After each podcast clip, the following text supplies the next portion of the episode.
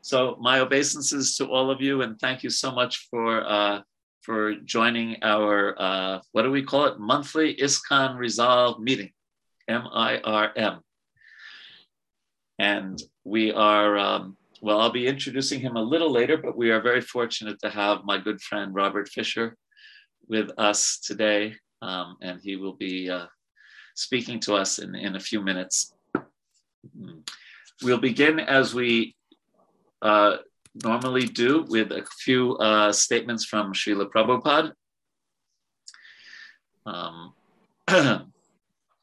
so here, here's a good uh, one. Uh, you have this is the letter that he wrote to a disciple. You have dedicated your life for Krishna, and therefore you should be ideal. We are introducing the Krishna conscious movement for the harmony and goodwill of humanity. But if you yourselves are suffering from the very ills we are trying to remove, how can the people be influenced favorably? And then he has this uh, uh, short uh, and very direct line stop this fighting, tolerate. and then he, uh, another letter that he wrote to one of his disciples remember the story of Aesop's fables, of the father of many children with the bundle of sticks. When the father asked his children to break the bundle of sticks wrapped in a bag, none of them could do it. But when they removed the sticks from the bag and tried uh, one by one, the sticks were easily broken. So, this is the strength in unity. If we are bunched up, we can never be broken. But when divided, we can be broken very easily. And maybe one more. Let's see. Disunity between individual souls is so strong within this material world that even in a society of Krishna consciousness, members sometimes appear disunited due to their having different opinions and leaning towards material things. Actually, in Krishna consciousness, there cannot be two opinions. There is only one goal to serve Krishna to one's best ability. If there is some disagreement over service, such disagreement is to be taken as spiritual. Srila Prabhupada Ki Jai.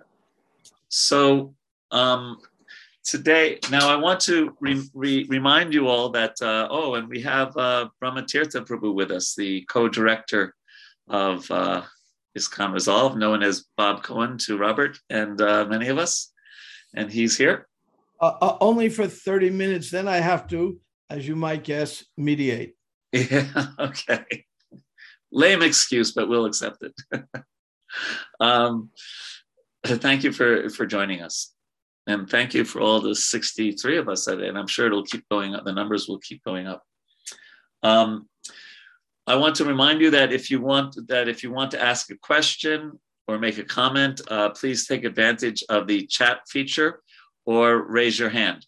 And uh, we, we will try, you know, we want this to be interactive uh, at times. I'm not sure uh, how Robert will do that during his presentation, but when I'm uh, giving reminders of uh, ombuds and mediation processes and some of the uh, presentation that I'll be making, um, to please to um, make that um, uh, take advantage of either the chat or raising your hand. No problem.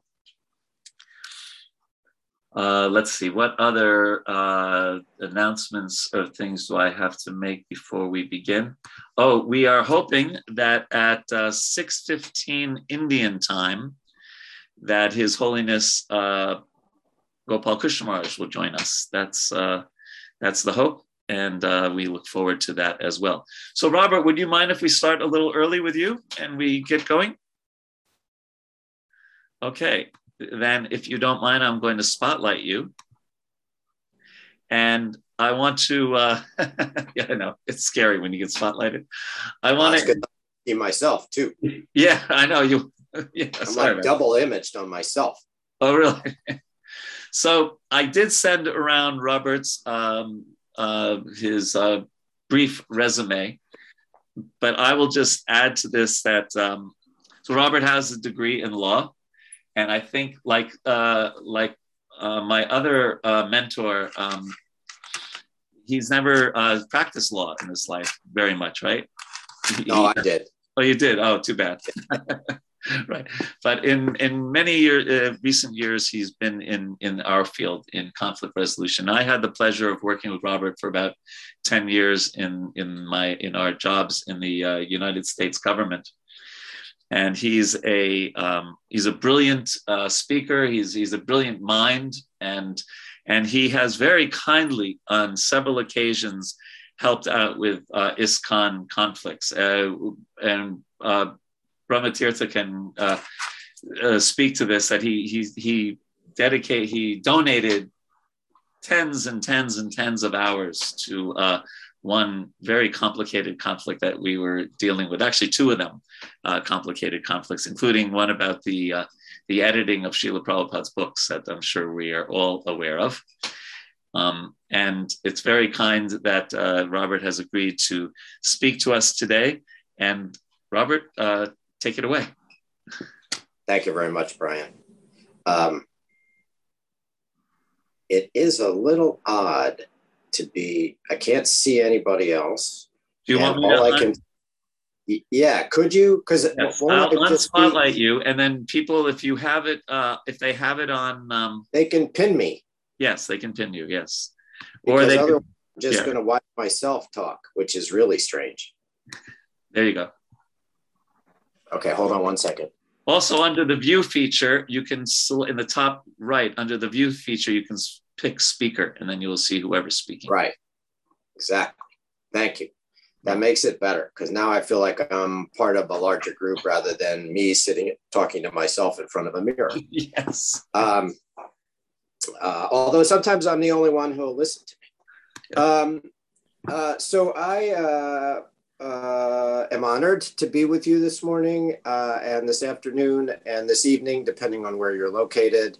Uh, I'm also aware that we're recording so that there will be possibly people who will um, view this afterwards. And, uh, and so um, uh, I um, uh, have enjoyed my, my friendship and time with Brian and and Bob and my work with ISKCON. And so today is, uh, is important to me to be with you. I'm going to do two things today. Um, and I, um, I probably have to end by about a quarter past the hour, um, partly because I have, um, I have to take one of my cars into the shop. Um, and uh, and you know you got to get it in line so i got to get it there early enough so the two things i'm going to talk to you a little bit about how i came to do conflict resolution work. Um, so that's the first thing. The second thing is that uh, i'm going to tell you a little bit about what's been uh, capturing my attention about conflict resolution uh, recently. Um, uh, and uh, and maybe we'll do a little uh, exercise depending on if we have if we have time. So, um, I uh, first of all the the bio that Brian sent around about me is um, uh, is my uh, is for my current job.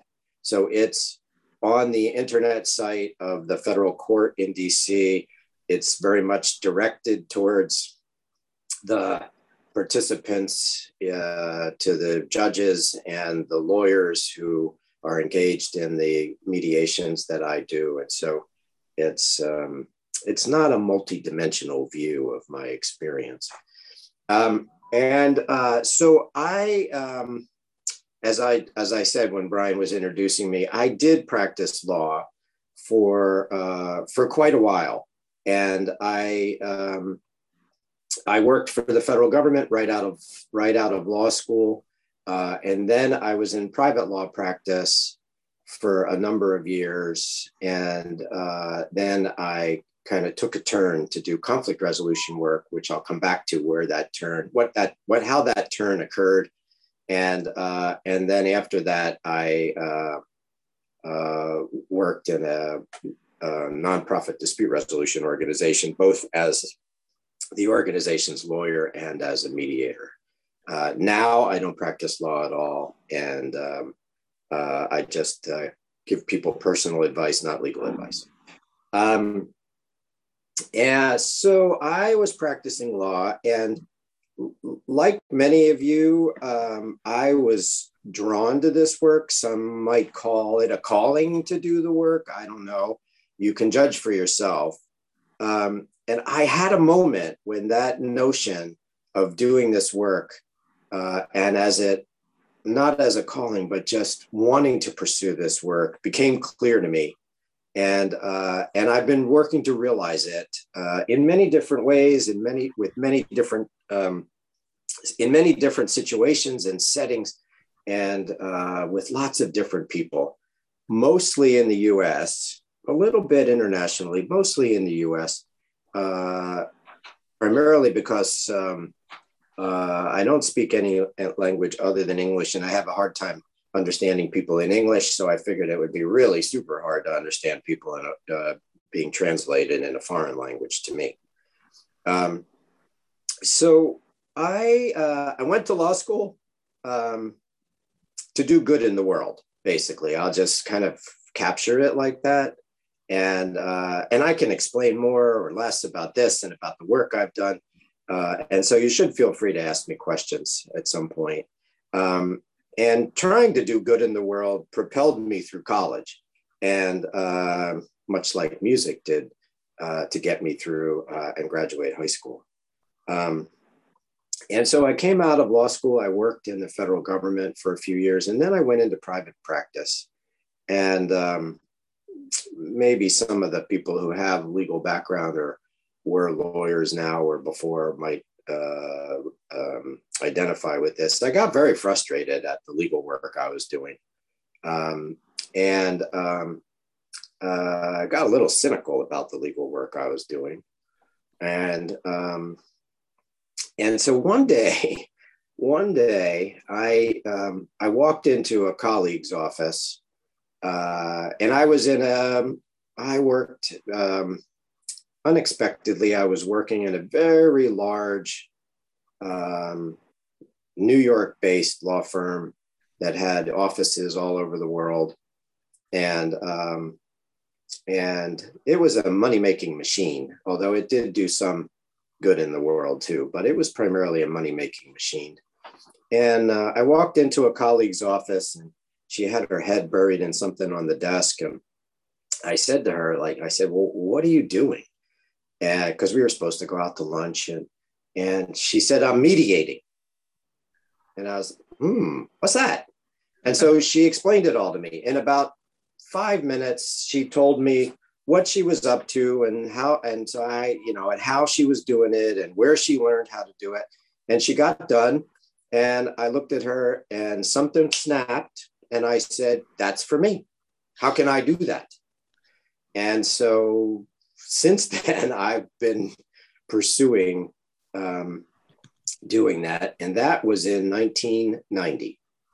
And um, and so the first thing I did was I became a um, uh, a volunteer, which is how she started back in that day. That's pretty much how everybody started because there weren't many career paths to do it. There weren't many organized efforts to be able to do it. So I became a volunteer and I joined the program at the federal court that I now run. Um, uh, and uh, that's a whole separate story. Uh, took me my whole career to get the job I have. Um, and um, and then I looked for for work. And at that time, the advice to, to uh, people who wanted to do mediation, particularly lawyers, was, oh, you should find a way to do it in your uh, law firm because you know you're already in the law firm and there's going to be lots of opportunities to do it. And so there were about a hundred partners in my law firm at the time. Uh, there were a hundred partners and 700 other lawyers. So it was heavily weighted toward the partners.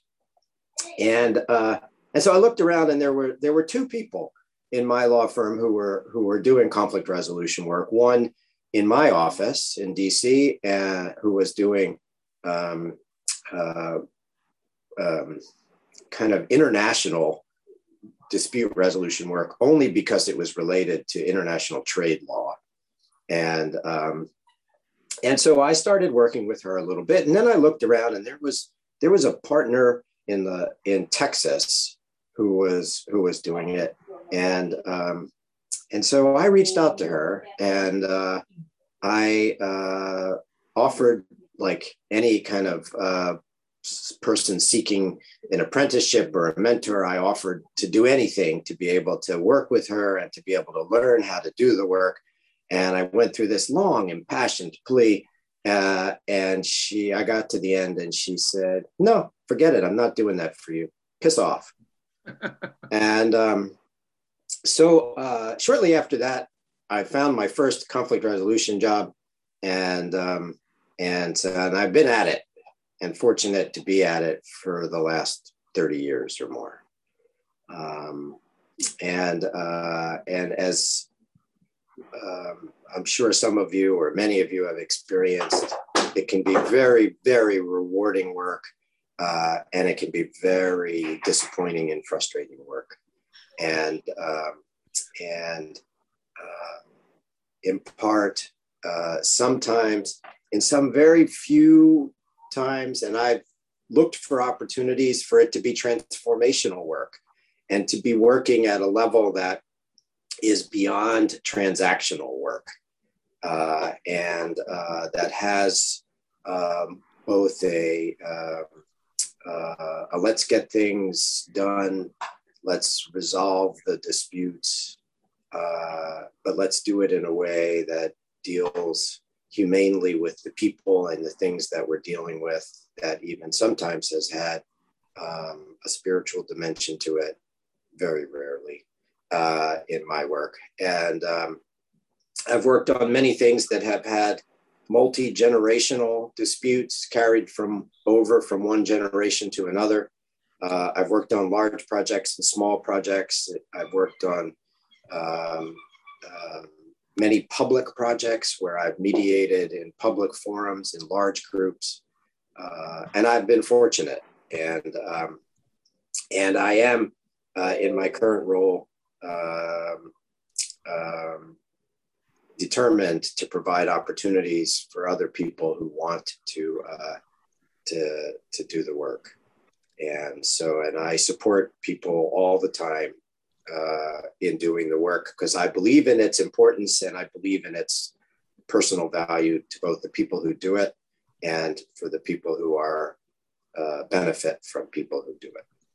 So that's my story, and um, and I've been at it for all this time, and I encourage you to keep doing it and keep looking for ways to do it and to keep um, developing your skills because as I tell my group of uh, a hundred or so volunteer mediators that work with me at the court. Uh, it's a learned skill, and the more you do it, um, the better you are at it. So I'll stop there. See if anybody has any questions about my uh, origin story as a mediator, so to speak. Not you, Brian. No, I, well, I may ask a question on behalf of others. But... Oh, okay, okay, okay. You're okay, Mr. Facilitator, Brian. That's fine. um, did someone just put? Oh, uh, no. We're just we're in the chat. We're talking about uh, cases that last intergenerationally, and India. Yeah. You find it uh, common. Somebody just said that the one case just resolved after forty years. Yeah. There you go. Um, and so, you know what? That's that's that's a really pretty good segue into um, some of the other things I'm going to talk about. So I'll just kind of launch into it, and then um, um, one of the things that um, uh, sparked my interest over time and um, about conflict resolution work is that uh, I've gotten very, very interested in in how people think how they fight for what they uh, want or believe in, and uh, and how they make decisions. Because ultimately, bringing people to um, uh, make decisions or imagine a different future or a different relationship is can be part of the work. And sometimes that's taken me, and recently it has taken me into into into um, considering the uh, role of emotion in in conflict management and conflict resolution because sometimes resolution is not the objective it's how to uh, how to manage the conflict and so uh, i don't usually uh, categorize people uh, a long time ago I, I, I read a really interesting biography of um, one of the guys that uh, was one of the original monty python uh, group uh, Some of them won't know who Monty Python is. I know, but it's um, but for those of you who do, anyway, um, uh, he was a very troubled youth, and he ended up um, being consigned because he was uh, troubled to a, a Jesuit monk, and he had a lifelong relationship with that Jesuit monk, and he talked a lot about him. And the book was really a lot about both his relationship, but also about the the um, uh, the guy. And anyway, that guy said that uh, there are two types of people in the world people who categorize people and people who don't. and um, and so I've kind of followed that.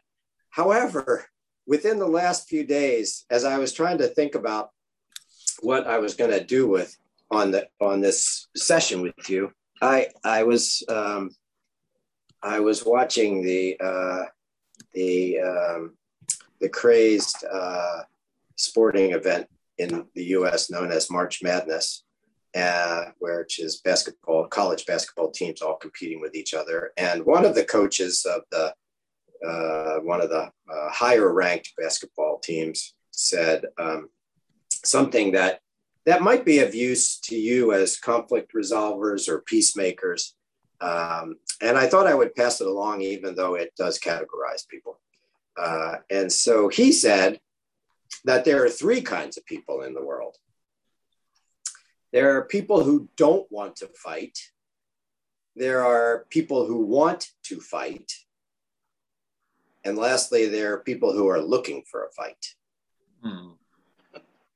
And I realized as he was saying that, that you will encounter those three different types of people in the work you do. And I'm sure there are lots of different ways that we could categorize people, but just stick with that one for for our purposes today, right? And so coincidentally, I've also been reading this book about uh, it's called Emotional: How Feelings Shape Our Thinking, and it's it's working really hard to try to say people try to separate their emotions from their rational thought and uh, and mostly we try to uh, pursue rational thought and rational decision making but really emotions are are at the sort of under the surface of of, of what we do and that emotions are there uh, sometimes um, uh, as bodily sensations sometimes they play a part in, in uh, provoking actions.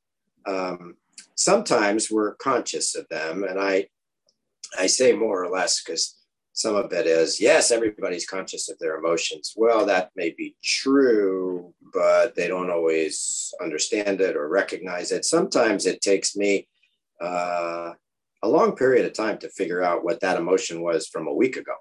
Mm-hmm. um, and then the emotions are out ahead of me and or sometimes people stuff their emotions as they say which is to say they um, don't acknowledge them or pretend that they're not happening. Plus, emotions uh, in in a uh, cultural sense also send social signals, right? So, so it's possible to um, read people's intentions by what they're or what what is happening with them by their social signals, and there are lots of other things that emotions represent. And so I I realized in part of my work, I used to, and I still do actually, um, get mediators. I get people to agree on me, different mediators, not me, but other mediators to do their work for them. And, um, and sometimes those selection processes have been public. And I have, um, I've noticed in those things that we approach it from a very um, rational perspective, like what's the what kind of skills or experience should the person have?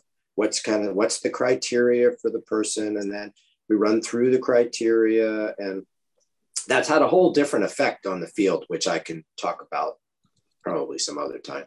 But anyway, uh, having worked with many groups to pick mediators, here's what I know that um, uh, they pick first and then they figure out what the reason was that they picked that person. And, uh, and so to me, they're picking at some kind of intuitive or emotional level, or they're using head, heart, and, um, and uh, gut to make their decision.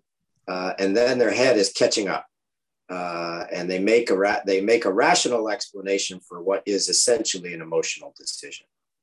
So let's try a little exercise, uh, if you will. So I'm hoping all of you are uh, open to doing this. Nobody's going to call you on it. Uh, and I see somebody has a hand up. So maybe I'll pause before the exercise. And Brian, you, maybe you okay. can help me. Sumitra, go ahead. Uh, Hare Krishna, dear Robert. As Hi. in your introduction, you had mentioned this uh, one term called Office of Collaborative Action and Dispute Resolution, ADR. I think I'm, I'm hearing this for the first time in India. Yeah, that's the same office that uh, I worked with Brian in when we were both um, working at the same part of the federal government. Uh, and it was intentionally named by that by the person who designed the office um, uh, to address the, both, as I said earlier, the conflict management part as well as the conflict resolution part. Um, because you know, conflict can be good. It can be a good thing. It can it can advance things. It can generate new ideas. Um, and there's always a tension between um, in some way, more or less, between cooperating and competing. Uh, and that uh, office was designed to acknowledge that collaboration is just as important as dispute resolution. Is there any opposition from the lawyers feeling that they will lose their job? Like, so uh, that uh, yes, to some extent, but in the uh, in the area of legal conflict resolution, meaning um, things that involve uh, legal issues, whether it's litigation or or um, one time I tried to uh, when I had my own practice, I tried to um, to uh, work on in in a family environment where people were making decisions about um, uh, their trusts and estates, right? And and a lot of times that engages in dealing with future generations and the generational disputes and all kinds of stuff. But I couldn't do it because I was not a trust and estate lawyer. And the trust and estates lawyers kept saying, "No, we do this. Go away. We don't need you. Go away." And um, uh, however, uh, in the U.S. at least, the um, the lawyers have um, have kind of um, co-opted uh, legal dispute resolution. So many of them say their practice is to uh, is to be mediators, uh, and they almost always uh, will only hire uh, lawyer mediators to, to do their work. And some of the most uh, experienced and successful and gifted mediators I know are not lawyers. Big mm-hmm. surprise. Um, so yeah, so the, that, that, that feeling that ADR was going to, particularly for lawyers that do litigation work, uh, has subsided because the lawyers have co-opted it. Yes, and, and Robert, my one of my jobs, not jobs, one of my challenges when I was living in India and working in uh, the um, to introduce mediation into the court system was lawyers thinking that they were going to, you know, lose money and trying to make them you know, pacify, saying, listen, if you take the training and you become famous as a good mediator, you'll get more business. Now, I'm a little concerned if you only have, uh, if I understand, 12 more minutes. So should we do the exercise? Yeah, let's do the exercise. I I, it, I could go a little bit longer, but mm-hmm. quarter past the hour is my target. Right. So so um, so let's try this. So um, I uh, whatever uh, um, so I would like you to kind of put yourself in a comfortable position wherever you're seated or standing or however you are. Just put yourself in a comfortable position and uh, and um, and kind of take a couple of nice deep breaths. You know, like nice nice inhales and and uh, and then uh, as they say. Um, uh, in with the good and out with the bad. So just kind of get yourself into a nice, relaxed state. And then we're going to talk about anger. And so I want you to uh, think back, right? So you're going to use your uh, conscious brain to think back to um, a situation, a recent situation, or a uh, it, could be one in your uh, long ago uh, uh, when you were angry. And so, and then kind of like pick out a situation and and really kind of think about what where was I? What was going on in that situation? You know, was it what time of year was it? So just kind of like get yourself like to remember this situation and then really focus on on what were you like when you were angry? What did you do? Did you get up on a stage in front of millions of millions of people and slap a guy? Um, did you, how direct were you in your anger? How forceful were you? How in control of yourself or out of control of yourself were you? Did that anger help you in some way or help the situation in some way. But just take a moment to reflect on on what you do when you're when you're angry. What are you like when you're angry? And so now let's shift gears a little bit and and now put yourself or or uh, remember uh, a situation in which you were in. It could be as a as a mediator or in a conflict resolution situation or otherwise in which other people were angry. Hmm. And um, and so then again, just kind of really ground yourself in in the setting of that, what was going on, what was the situation you were in, and then reflect on how did you react to other to another person's anger or to somebody who was angry in a way that uh, that uh, either made you feel uncomfortable or where you felt like you could deal with. Okay, so my purpose in doing that is that here's what I know from my work um, uh, in lots of different situations. And oftentimes um, with others, right? So co-mediating uh, directly with people is that people have different uh, ways of expressing anger and they have different comfort levels with it. Sometimes people get triggered by people's anger.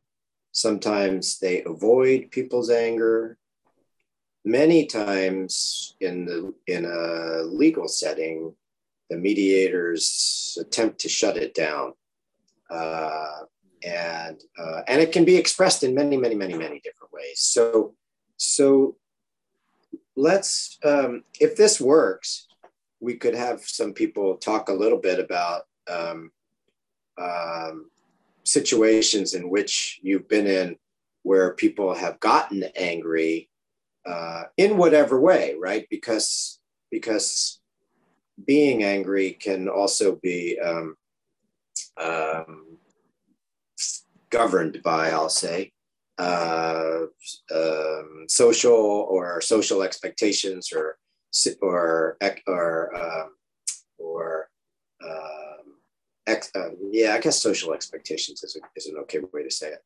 And so um, so so if people are willing, so yeah, I see somebody has their hand up. So tell us a little bit about either what you experienced while we were doing that little exercise, or kind of what it you realized about how you or others deal with anger in a conflict situation. So Brian, are you you'll call on people, right? Yeah, this is uh, uh, Madhupati from uh, Hungary. Go ahead. But go off mute. Uh, I'm not talking about when I got angry because it was when I was 12 years old, and uh, I think that was the last time I got really angry. However, and uh, in 1989, uh, I was with uh, just after the the change of the economic and political system in Hungary. I was with a with a then big eight. Remember those days, big eight accounting firms. I do. Now there are big four, hardly hardly four, but anyway, one of the big eight. And uh, my job was to issue, uh, how would I say, a seaworthiness uh, opinion about uh, the credit card system of a new bank. Mm-hmm. And of course, uh, opining on a system is very, very awkward. So there is very little that you can actually put to paper. And uh, but that that new bank had a very, very young and very ambitious and very Raja Rajasic uh, CEO. And when he saw my my report, he started shouting, and he was calling me names. And uh, and at that moment, I was as calm. I got so calm because I knew that I was right. If he's shouting, there is a saying, the one who shouts is wrong, is in the wrong. so I was, I was, I just, I just stick with this. And uh, when he let me speak, I explained why, why I wrote what I wrote. And right. that was good enough, good enough for the seaworthiness of his card system, but I cannot, cannot say anything more. Yeah, thanks for that. Yeah. Uh, sometimes when people shout or yell, uh, other people shut down. Sometimes they kind of shout back in their own way, but sometimes it has the effect. So, so you worked it, and uh, sounds like you stayed calm, and um, and that's a really important um, uh, way of dealing with it particularly where it's arising with people not directed at you, but at other people in a conflict situation. Thank you. At that uh, time, I was not yet a devotee. Sorry, not yet a devotee, but I was a very devout follower of, of uh, Epictet, Epictetus. And uh, you see, uh, he teaches, he taught that if, if someone uh, takes away, say, your, your coat in the, in the bath, then you lose your coat. But if you get angry, then you also use your calmness. Nobody wanted to take your calmness. So you right. just sacrifice your calmness without any any reason. Right, Thank, right. Thank yeah. you. Oh, go ahead, Robert. Uh, so no, right. Rishi Kumar from uh, Delhi, New Delhi. Hare Krishna. Evening uh, to you, Robert, from here. I guess it's morning for you. Yes. Um, I had a I had a very recent experience about 10, 10 days back where there was this uh, very senior uh, member of our society. He was scheduled for lecture, and for a certain very strategic reasons, I had advised the local management uh, that they were to decide not include him in the speakers list that day. It may be better for certain reason. And for whatever reason, that person didn't tell him all that. He just took my name and said that Rishi Kumar said that your lecture shouldn't be scheduled. And so this person, he's like, I'm, he's in the movement for at least 20 years more than me. And, you know, there's a certain pecking order that's there in every society. So he's, uh, he just let it rip. And uh, it, it, as I say, the sauce and everything came. And uh, so what happened was my first response was to instantly flare up because I just said, Why are you chastising me? That was my first question. It's like, you may call it writer's indignation, but yes, I, I mean, I kind of lost it a little bit. And honestly speaking, I had this sudden burst of self righteousness that no, no, I shouldn't get angry. Two, if I have to, uh, frankly speaking, Prabhuji's Braja Bihari, uh, Brian's uh, uh, training has also helped. and you know then you have this feeling that then you start asking questions and try to look at some try to make him or himself arrive at solutions but here the to cut to the chase what really happened was that i realized that i was more relieved that i redirected his anger at somebody else than at me so that's how it ended and that kind of made me feel very very guilty I, mean, Oh, I, yeah. I went off unscathed i went off unscathed but somebody else got this sauce Somebody else got it. Yep. Yep. yeah. Yeah. Thanks for sharing that. I'll just Uh, tell you. Two, should I tell you briefly, Robert? Two things. Uh, Sure. yeah. So the first time I pretty much did a, did a mediation, it was in Tirupati, a, a sacred area in South India, and it was um, anyway. It was a total disaster. It was it was a group mediation, and at one point, about ten people barged into the room, and they were upset that one of the people on the other side was actually not only a party to the conflict, but was also a lawyer. And for some reason, that really, anyway, it, it, it, it was at a hotel conference room, and the conflict spilled out into the lobby with people yelling at each other and things. And my reaction was all about myself. And that, oh, they're going to think that I'm a terrible mediator, and this is my first job, and no one's going to ever want to do mediation again in this society. And it was all about me, you know, and and, and reputation and then then I you know fast forward 20 years later, and now, now I find that I'm when when um, I learned this actually from my wife who was a school teacher that when people yell, the an, uh, a a neophyte uh, school teacher tries to out yell them, but a more seasoned one just quietly says, "Calm down, calm down." And so I actually I find that by remaining calm and not not plot you know not affected by their their anger at each other it changes the situation. That's a valuable piece of advice and and uh, skill to have, right? To remain calm while other while other people are raging around you, in more or less, right? I learned that from you. Yeah. Um, uh, thank you for that.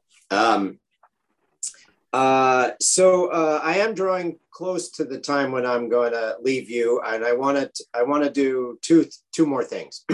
One is that um, the that book that I mentioned that I'm reading has a series of what are called uh, emotional profiles in it, and um, and so I. Um, I, I, I haven't really looked at them that closely, and I'm still sort of reading the book to figure out if there's any value in it or not. However, I thought that it might be useful uh, to um, to engage you in some of that, and so um, I sent uh, Brian uh, copies of these emotional profiles, and uh, and he's going to uh, distribute them to you. Uh, so just a couple of kind of caveats about them. First of all, you know, it's could be just a, a U.S. or Western perspective on uh, emotions. It also could be uh, okay. So I see there's a question about the book. It's called Emotional: How uh, Feelings Shape Our Thinking, and the the author is Leonard Mlodinow, and it's spelled uh, M L O D. I N O W. And uh, as I said, I, I, I, am not sure there's value in it. He says it's all scientific, but I'm not sure it is. Um, in any event, these emotional profiles, you should just take them for what they are. They may not fit for what you what you uh, what your needs are, or to to kind of get a different perspective on yourself or how you deal with other people. Uh, and there's like four or five of them. Uh, they may not translate well from English into other languages. I don't know, but I offer them to you as uh, uh, to see, um, you know, maybe that'll you'll find some value in it in some way. Uh, the second thing I want to do is I want to leave you with some ideas about um, about um, kind of the the human dimension about um, um, conflict resolution. And some of this, uh, I'm sure you know in one way or another. And it's so if you do take it as a reminder, if it's any of it's new to you, uh, then treat it as something you can explore. uh, excuse me, my attention is a little diverted. Um, we have a brand new young dog living in our house, and uh, uh, he's come to join me for today, and he's um, looking for something to do that he's not supposed to do. Um, so anyway, so here's one thing, and and this has been mentioned, I guess, in some ways by having me talk a little bit, and at least one other person talk about intergenerational dispute, is that um, uh, people have very long memories, uh, and they transfer those memories from one person to another, and those memories, particularly of negative experiences, um, carry forward. People oftentimes have more sharper experience, sharper memory of negative experiences than they do of positive experiences. Um, it should also come as no surprise that the number one conflict resolution technique in the world is avoidance. and um, and humans, as well as other creatures, but humans assert power over each other and the planet in many different ways, uh, sometimes subtle and sometimes overt. And oftentimes, um, the, uh, the struggle for power uh, is an underlying thing uh, that, is, that is fueling the conflict that you're dealing with. Um, and um, the other, the last piece I'll give you is that um, long term thinking is hard for most humans. And, um, and trying to real and get beyond the immediate to understand uh, the implications uh, is not that is not that easy, even when you're supposed to do it and so I leave those with you as a way to kind of think about how those arise in in your in your conflict interactions. Um, the uh, the last piece I will I'll share with you is that um, one of the most common negotiation strategies, as well as just useful in many different ways, is what's called tit for tat, which means that uh, if you do something to me, I do it back to you. And uh, and that can be if you do something positive to me, then you're likely to get a positive response back. And if you do something negative to me, you are likely to get a negative back. And in some ways, because mediation work is about is has components of being a negotiation process uh, and people negotiate differently in different circumstances in different cultures and all over the world. Um, uh, tit for tat is uh, it's important to watch out for that and to help people send positive signals and uh, create the expectation of getting a positive signal in return. So with that. So Robert, we want to thank you so much uh, for taking your valuable time. And now just see you have um, lunch invitations to all over the world. If you go to hungary if you go to italy if you go to taipei all over canada and america and all over india we would everyone here on this call would be more than happy to uh, host you when you come to uh, their place. So you've made uh, you've made 71 other friends today and that's great well i hope they're better at paying off than you and bob are I always promise them lunch, and I it rarely happens. but thank you so much. Yes, he has to. He has to, he has to fly through Delhi if he has to come to India. Yes. Yes, I'm going to come sometime when Brian is there. Okay, there you go. He's going to visit. Yeah. Me. All right, cool. bye everybody. Thanks for having bye. me. Thank I you. I enjoyed it. So thank you all. Uh, Robert um, has he would normally charge $300 an hour for what he's done and he in this one case that was over that involved over two and a half million dollars of ISKCON money he probably worked i don't know 100 hours and and he got great association. He he was he was associating with uh, with um, uh, Devamrita Maharaj, uh, Romapada Maharaj, uh, Radhanath Maharaj, um, Hamsa Rupa Prabhu, like you know, uh, like five or six or seven sannyasis doing uh, doing this uh, one um, uh, situation that actually eventually, by his hard work and Brahmatirtha Prabhu's hard work, actually worked out well. It was the most, it was an unbelievably complicated case. And uh, it were it had to do with real estate and and loans from a wealthy uh, donor, and it was it was incredible. And he he just stuck with it. And also he um, he helped a lot with the uh, discussions that we had on the editing of Prabhupada's books uh, when we had devotees from the BBT and some of Prabhupada disciples who were very concerned with the editing, and we met together here in Washington D.C. Uh, before the pandemic. So he he he he contacts me often. He says, "Well, do you got an ISKCON case for me?" You know, and he does it all all pro bono. He does it all for free. So um, so I hope uh, you found that uh, helpful.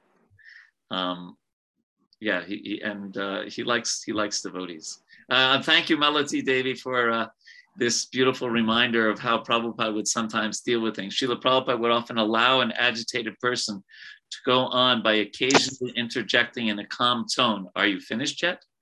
Then, when their fuel ran out, he launched his offensive in very concise, specific terms. Yes, I know that happened at the last Pandal that Prabhupada attended, right? There's that famous story. Um, and, and others. Let me see if there's other questions that I should be answering on Robert's behalf. Um, Grayton, right? Grayton is uh, one of our ombudsmen in uh, South Africa, and he writes in a multi-general. I think. Do you mean generational, Grayton? In a multi-generational. Oh yes, multi. It was generational. Sorry, apologies. Yeah. It was generational. In a multi-generational dispute, how would you distinguish between emotion and psychology? I think they're you know there may be technical terms um, but they're they're they're they're similar. And um, you know because both deal with the mind. And um, uh, maybe in next month's presentation i will i will make a presentation on this book uh, called beyond beyond reason where um, oh sorry i asked you to um, where he talks about the use of emotions. But let's look at it from a Bhagavad Gita point of view. And we've talked about this before that a lot of our, a lot of people's emotions in a conflict are coming from not from the mode of goodness. let's just put it that way. They're coming from the lower modes of material nature. And you know, sattvat sanjayate jnanam, when one is in the mode of goodness, one sees things more clearly. So at least we should be very sattvic and of course very Krishna conscious. We should we should um, you know do some prayer and some chanting before the mediation and really be you know cool, calm, and collect, as they say. And that rubs off on the people, the devotees in the conflict. And it really has a huge impact. It's kind of what you know Robert was talking about, you know, about you know what what what what how do we react when other people are angry? And that that can have a, a, a big effect on on um, yeah just uh, uh, you know they're they're the way they see the world practically. Because you know the mode of goodness is we all have experiences in our own lives right? There's quite a difference between being sattvic and being rajasic and tamasic isn't it? Um, and and and and and also one of our jobs in in a mediation is to try to help people develop some empathy from one another. And empathy is really developed in, in sattva gun. You, you can't really, you don't give a damn about what the other person feels or thinks when you're, when we're really deep in tamaguna, right? Like that. So um, I hope that helps, uh, Grayton. Uh, and let's see. Um, one devotee wrote me privately It seems there may be two or more objectives in mediation conflict resolution. Now, two questions How to recognize the objectives? How do we go about it? Uh, so, often in a mediation, we will talk to people uh, ahead of time individually and you know ask them questions like so what, what would you like what would be a like if you had a magic wand what would come out of this mediation or what would you like to see happen? And then maybe even ask them so why is that important to you? And really try to get them sometimes clear on on what they want to see happen. Because sometimes again rajas and tamas create all kind of unclear thinking. And and as robert was pointing out we're not even aware of the emotions we're feeling. We just it just happens you know? It's almost like sattvika bhav but a a uh, a, a, a, perverted reflection of Sattvika Bhav, right? They say in, in, in Rupa Goswami says in Sattvika Bhav, the, that emotions of love towards Krishna don't even go through the mind or the intelligence, right? They're just like that. So similarly, um, in, in a perverted way, we don't even think, oh, now I'm angry, or but our, our, our fists clench or our jaw gets tight, or we feel some, you know, you feel it in your body also, right? And it's, and only sometimes in retrospect you look back, whoa, was I overwhelmed by passion there? Um,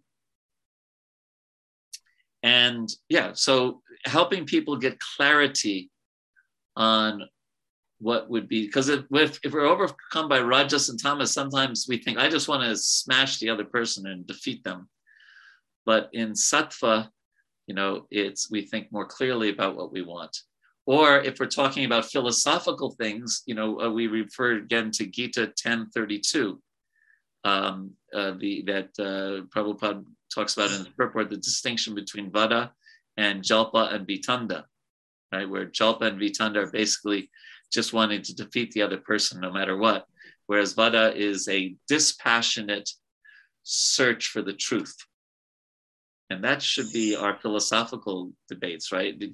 Not attached, not you know have a preconceived idea. Sitting down with other devotees and calmly looking what the shastra says looking at what prabhupada said thinking time place and circumstance and really searching in an unattached way for what would what is the right understanding. And we all know that we don't always do that in ISKCON right? Yes chandrasekhar maharaj we're so pleased to have you here with us well, you know, I'm a newbie, so uh, I don't know that much, but I was just curious about one item, and that is uh, what success rate does uh, mediation give? What do you experience? What does Robert experience? You know, um, and I guess it's probably shades of gray. I'm, I'm sure that uh, sometimes you don't get. How would you cat- characterize that? Great, great question. So there's four possible outcomes of a mediation. Let me see if I can remember all four. He put me on the spot here? Everyone agrees on all points. They agree on some points and disagree on some points. They don't agree, or it continues at a later date. You say, okay, let's have a follow up. So those are basically the four options. And I would say um, about 60% are full agreement. Another 10 to 15% are partial agreement. And then the other uh, 25% uh, don't, don't agree. We, we don't, we didn't, but generally speaking, even um, when, when they don't reach a agreement, there's generally some improvement you get to you know develop some appreciation for the other person's understanding or or sincerity and things like that. Does that help maharaj? Yes thank you. Yes okay. Yes rishi kumar prabhu. Really just because we haven't been we don't meet so often as we used to earlier. So i'm happy to meet every day if you want rishi kumar Prabhu. go ahead.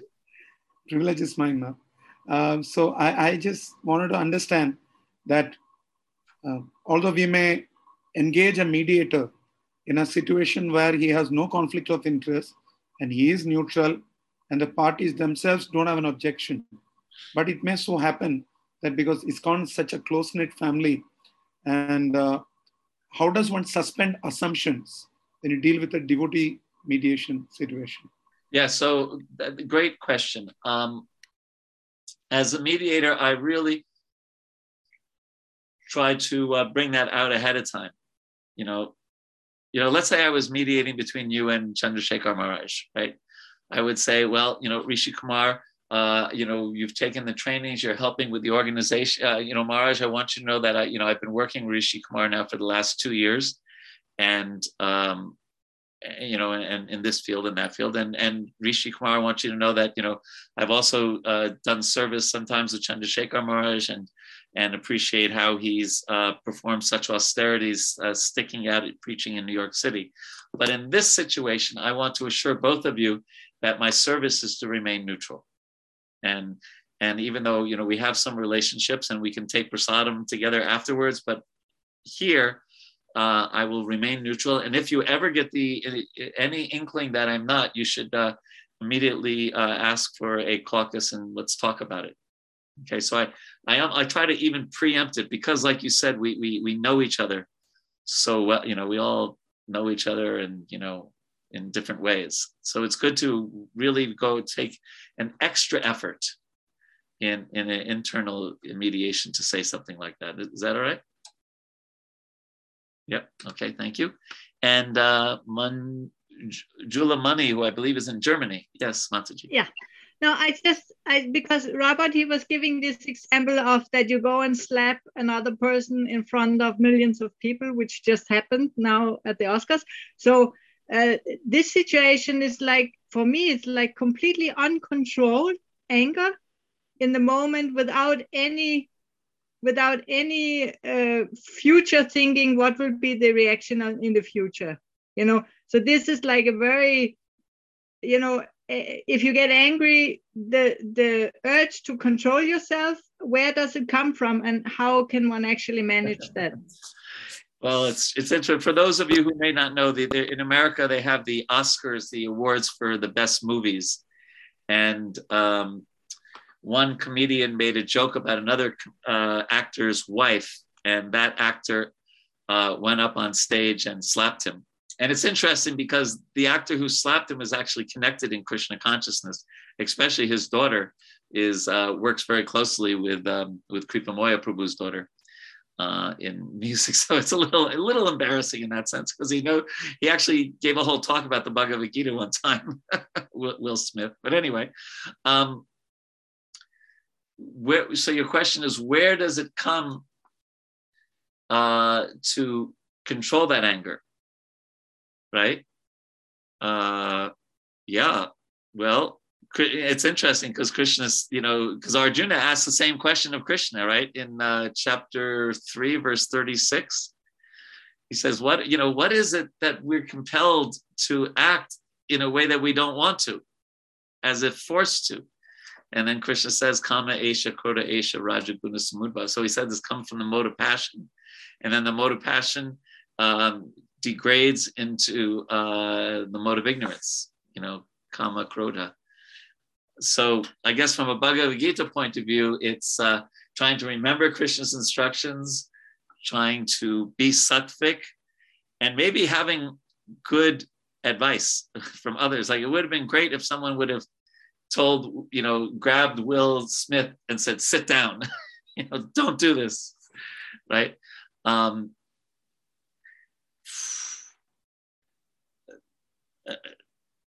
we in, in in one of our trainings i think that we did we talked about uh, what works it was an exercise we did that what works for you when you feel that you're being overcome by passion or ignorance you know and some devotees said they pick up their their their japamala. Uh, others said they go for a walk. Others, you know, listen to a lecture or a kirtan. Others say would just drown yourself in prasadam. Uh, you know, so it, it may be very individual, but it's actually, if if we understand that the greatest problem, the greatest uh, obstacle in Krishna consciousness is Vaishnava aparad. So then it's actually good to have a plan what what if i'm about to offend a devotee say something do something against a devotee what's my plan to stop myself from doing that you know and have a have a an exit strategy as it were does that help at all mataji yeah it had something but but i felt that you know why did he do it because he felt he felt really offended. You Yeah, know, I think I think her her hairdress was because of some chemo or whatever, some sickness, and he felt that it was so inappropriate that- that going up and hitting was actually the better thing. But but the point is, um, sometimes you may feel offended, but the person who offends it doesn't intend it. You Right. know, it was not that it was an intentionally offense, but you really he really feel hurt, and therefore he he felt justified. So sometimes you may feel offended, but but you have to really figure out was it intended and what would be the best solution now just to react or, or how to how to manage this Yeah, a- a- and it's interesting. There's almost a parallel, isn't there, in in the Nectar of Devotion? Because he wasn't he was offended because his wife was insulted, not because he was insulted, Mm. right? And we also know Yeah. from Krishna consciousness, if we get insulted, it's like, well, Ram Ram, right? But if someone Mm. insults Srila Prabhupada, right, or someone Mm. insults a, uh great devotee, you know, we actually are instructed to act like fire. Now, generally, we don't cut people's tongues out because you know that will cause uh, other kinds of issues. Uh, but it said that we either try to defeat them or we walk away, right? That's that's what. Um, but but it is it, it is somewhat parallel, not you know if i i- in the sense that we actually have a whole body of instructions what we should do if we're offended and what we should do if a great Vaishnava is offended or Krishna is offended. So um, yeah. Uh, you know, one, one could just one could say that his anger was quite justified, but how he expressed it, right? Imagine if he would have just stood up and said, "I'm really feel greatly offended by uh, by that joke about my wife. I, I I I beg you right now to take that back." Can you imagine how he would have so many? Everyone would say, "Oh, what a wonderful thing Will Smith did," you know, right? Yeah and also we also understand physical offense is the greatest is the worst one right? Uh, uh, the three levels of in your mind uh, with your words and with your body and the whole lila with uh, with uh, Bhrigu. Yes bhaktarupa prabhu. Yeah, I, I, I don't see so much connection between anger and, and Vaishnava Parad. okay. I, Uh, that actually, if we can train ourselves, very, we should very carefully train ourselves to how to avoid committing Vaishnava Parad. And even when we're angry, then we don't, then we don't fall into the, the trap of committing up aparad. I think that's a- an important, uh, uh, there's, a- there's a lot more Vaishnava aparad going on than, than uh, simple anger. And I, I think we have to train ourselves more to be very careful that we don't draw conclusions about others and, and state them publicly. yes yes thank you for that and and in our training we've talked about right does anyone remember the number one cause of conflict in the world it's one word begins with an a Assumption. Assumption. Very Assumption. yes, and when we make assumptions about other Vaishnavas, we really have to be careful. And that's why we talk about the way to avoid assumptions is to be curious. You know, you know, Prabhu, when you were walking uh, into that liquor store, um, were you going to? What was the reason you were going in that liquor store? You know, and instead of saying, "Oh, I saw," you know, I saw Acharya Ratna walking into the liquor store the other day, you know, and then I, I, I tell Rishi Kumar, and Rishi Kumar puts it on the uh, ICC conference, and and then we find out later that Acharya Ratna was uh, preaching to the person, and he bought a set of Bhagavatams. so yes, not jumping to conclusions. Now, I did promise that I'm going to give you a very simple but incredibly effective process that you can use. You can use it um, in, a, in a mediate in a conflict between two people or in a conflict between 50 people. Uh, and I've done it. I've done it recently, and it's it's it's it's not. It doesn't solve everything, but it's an amazing way to start a discussion. So, um, let me see if it's still there on the whiteboard. Um, you see the whiteboard now? So you can just create a circle. I mean, it's the simplest thing in the world, right? Create a circle, either on a flip chart or on a whiteboard or on a blackboard or anywhere. And if it's in person, then you give out some uh, post-its, you know, these little sticky things, post-its, you know, this big. And you just ask people on, uh, on the post-its, put uh, inside, you know, write down things that you think we agree we agree on, and one point per post-it. So, and and then when you write that, put it post it inside the circle. Okay, very simple thing, and you give them five or ten minutes to do that. You know all the things that you think we agree on, and then now take the same post-its and the things that you think we have a dis- different opinion about, and put that on the outside of the circle another five or 10 minutes and, and just one, one point per post-it. Very, you see, how it's simple. And then I would just uh, go to, let's say the whiteboard and I would, you know, pull one out after another. And I say, yes, we all agree on this. And, and go through the ones inside the circle. And then uh, go through outside the circle. And okay, so we don't agree on this. We don't agree on that. You, you all agree that we don't agree on this and then you have your agenda.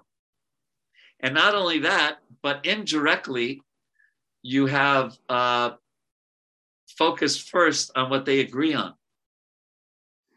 And you see that, you know, we, we agree on a lot of things. And, and the tendency, in especially in Kali Yuga, is, and we see this, right? Who, who do we have the greatest, the most intense disagreements with? It's the people that we 98% we agree with. Right? Right? Like we we don't do we have any big big fights with the uh, Rudra Sampradaya or the or the Sri Sampradaya, right? But you know, sometimes another Gaudiya Math sannyasi, ooh, right? like this, right? Or you know, or even in this kind where we, you know, maybe it's not even 98, maybe 99% we agree on and we focus on that 1%. So by going through the inside of the circle first, it, it, it, it, it, um, it has a psychological effect. And then, um, and then, you know, sometimes it's just three or four post-its when you, when you merge them all, because lots of times there's duplicates. Um, and then you have an agenda of what needs to be discussed. It's a very simple process, isn't it? but you'd be you'd be surprised at how uh, powerful it is. And again, if you remember, I know they're not they're only now getting a little bit more available in India, but the use of flip charts. And if you remember, I, I've spoken about flip charts, about how helpful they are, because when you're writing on a flip chart, it's like the problem is on the flip chart and it's not between the two devotees. Um, and so this adds even this has that effect also when they're um, when they're putting writing on the post-it then posting the post-its on the wall and any comments questions thoughts on that amazing very beautiful technique yeah it's so simple right to just put things in it's so simple it's, it's just it's such a simple process it also um, you know when you have to write things down it's different than just talking, talking, talking, talking. You know, and and you tend to be a little more careful about what you write down. I mean, many of you are probably too young to remember a time before email. But when you actually had to sit down and write a letter and you couldn't delete the words, you couldn't press backspace five times, you know, you actually were much more thoughtful about what you what you were writing down. It was actually it's actually uh, it was a actual meditative thing writing a letter to another devotee. What to speak of actually putting it in the mail. but now you could just you know write something. Um, let's see. I did want to do uh, our general thing that I like to do, and that is um, um, briefly go through the steps in mediation and ombuds. But let me just look here. Srinivas Nitai Prabhu wrote, The general conception is that the law field is corrupt in the sense that justice can be purchased through power, money, documentation, and word jugglery. If this is true, is there hope through mediation and conflict resolution? Um, it is, even in America, there's a, there was a book called Justice, Truth and Justice for None. And it was talking about, you know, if you can uh, have enough money to hire a high powered lawyer. Um, there is there is unfortunately some truth in that, um, and yes, that would mean that mediation and conflict resolution can be a, a much better path of of really coming to a fair conclusion. The challenge is, and if you remember this, I said the hardest thing I find in mediation and ISKCON is encouraging both of the parties to attend it. That's what I find the number one hardest thing. And in the le- and in the sense that you're talking about, uh, Srinivas Nitai Prabhu, is if one party thinks that they are going to win and they have more money or more influence than the other party or their you know, their wife is the best friends with the judge's wife or whatever, um, then they may um, shy away from that. And also, lawyers sometimes, um, in many parts of the world, they they they tell their client they have a very strong case, even if they have a very weak case. You've seen that, Rishi Kumar? Prabhu, yes.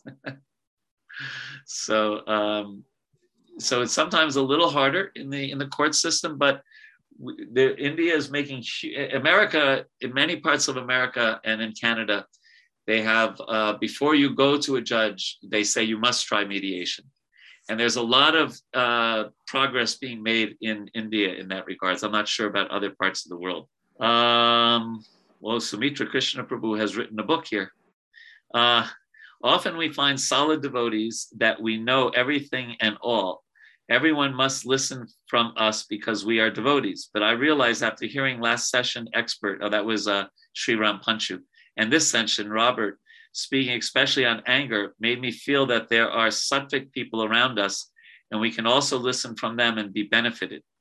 Devotees must not be proud and think no need to listen from outsiders who may not be a devotee like me, wearing tilak, keeping sikha, etc. I hope I am right in saying this, Braja Bihari Prabhu. Yes. Um, I don't listen to Robert uh, about, you know, what is a good diet. I, I, I assume he's not a vegetarian. I, never, you know, whenever we've had, I always bring him prasadam and he loves it. Um, but they can render service. Like I told you, I would say he's probably given a hundred thousand dollars, one one lakh dollars worth of free service to Prabhupada's movement, free. Never asked for a penny, doesn't want a penny doing it. So yes, we can. We I, we certainly can engage. Uh, we just heard about this great uh, ghat that's going to be built in Mayapur. And Devakinandan Prabhu got Sajjan Jindal to help uh, influence that. So I don't know if I know Sajjan. I've met him with Devakinandan Prabhu, and I, he may he probably is a vegetarian. He may not be a Paka Vaishnava in all sense. I'm not saying he isn't. I don't. I have no idea. But we engage people in, in Krishna's service and and powerful people uh, yeah, Robert is, you know, he's humble and everything, but he's actually the lead, practically the lead mediator in America. Uh, and he's very good at it. And he just donates his time. And he doesn't think, the other thing is, he doesn't think anything bad about ISKCON just because we fight over the book editing or we fight over money. He said, he just said it. So, so what? So I guess devotees are also human beings. That's what he says. So, we we we engage people carefully, right? We don't we wouldn't we wouldn't make uh, Robert a temple president or in charge of the pujari department, but he, he you know who, who, knows what kind of blessings he's getting from Krishna from offering this uh, this service. And Sri Ram also Sri Ram uh, last last month has done done uh, many many things uh, helped me out in many cases um, and uh, yeah yeah so, so um, yeah. And I, the other thing that I found, by the way, I won't mention any names, but I have found uh, that when I when I co-mediate with a non-ISKCON member, the devotees in the mediation behave themselves much better. I see that every time. every time. I did a mediation once in Juhu. I won't get into the details. Uh, and I got um, uh, Prathamesh Popat, who uh, a friend of mine is a mediator. And I saw, I was like, I walked into the mediation because everyone's on their best behavior. Am I in the right room? You know, like that. Okay, so um, let us briefly give you uh, reminders of uh, two processes that we've studied. So if you remember the mediation process, there is the uh, preparation, the room, the chairs, the lighting, the temperature, a separate room, flip charts if possible. Uh, this remember how old this is that I say, where's the telephone? uh, the opening statement, welcoming the purpose of the mediation, the logistics, uh, what will happen, confidentiality, separate meetings, uh, getting their willingness to, I forgot, you know, all, all those things. And then each person speaks uninterruptedly and make sure the other person doesn't interrupt them at that time. And you try to set a nice, I try to set a slightly friendly atmosphere. Um, explain that they'll be listening, each person takes turns, etc. And then they, the exchange, they start talking to each other. Um, and we ask relevant questions. Sometimes we summarize, we listen for their interests, not just their position, but their interests, the issues that they're bringing up. We try not to get them to go to solutions too quickly, because that can lead to a um, not a thorough, a complete solution. And we do look for those golden moments, we call it times when they there's some understanding, some reconciliation, some remembrance of how we used to serve together nicely and we note those down. And we, at the end, we summarize. And we don't have to do this, but about 80% of the time we will call for separate meetings. And in the separate meeting, we remind them that this is also confidential. And we ask them, what would you like to talk about? Um, uh, or we might say, I wanted to talk about something you said. Um, and we, we are understanding, but we still have to remain impartial. And and sometimes I say, is there anything you want to tell me that you weren't comfortable telling in front of the other person? and we check uh, what we're permitted to say to the other person. Or we say, when we go back, you just suggested a, a, you know a possible solution. Would you be willing to make that offer? Okay, and you can have a number of separate meetings. You can have one, two, three, or four. Then we then uh, by this time we usually have a clear idea of setting the agenda. Now, if you remember in that, that circle that we talked about before, that's another way to set the agenda, right? By just what's outside the circle. But we summarize what we've heard so far, we list the issues, we get them to agree that if we talk about these two points or three points, that that's important and that would be, you know, solve the conflict. Um, and uh, then we, we talk about, uh, we go through each issue and we brainstorm possible solutions, right? Remember brainstorming? We just get them to come up with as many ideas as possible. And then after we do that, we evaluate and talk about the alternatives and see which ones may be a win-win that they both agree is, is workable. And then we may test the agreement by saying, well, now this would mean you'd have to, uh, you know, um, give money uh, even during the hot season, and you know the temple doesn't make a lot of money during the hot season or whatever. You test to make sure the agreement would actually work, and then we might write down the agreement, and then we actually write the agreement if there's going to be a written one, and get them to agree that it's workable, that the wording is okay, and then we say our closing remarks. We wish them well. If there was some donation for our time, then then we make a payment. Okay that's mediation. And real quickly, because I want to be uh, respectful of your time, the ombuds process. Do I have it here? Oops. Okay. Boy, an hour and a half goes by quickly, doesn't it? oh wait, do we have till nine thirty? No. No, we end now, right? Yeah, we end now. Sorry, I, am okay. So very briefly, the ombuds process. Uh, arrange to speak to the person contacts you. Um, hopefully, we do some advertising either in temple newsletters or blast newsletter or working with the temple president or the uh, divisional council so people get to know about us. And how would we meet? By Zoom, by phone, in person? You set the time and date. And then we say our opening statement and we explain about confidentiality. Uh, and the only exceptions if there is serious risk of harm or about child protection, and that we're neutral and that we're independent. At least in this role, we're not part of ISKCON management. Then we listen to them, they talk, we have good body language, we show that we're listening sincerely, we ask open ended questions, we use empathic listening, we summarize, um, and we're very patient with them. And then we talk about their options. Sometimes we ask them to have a pen and paper or we put it on a flip chart. We ask them what options have they thought of to deal with this situation? Um, and what have they already tried? And then we add some options that we can think of, right? And then we talk, then we go over each option and the pros and cons of each option.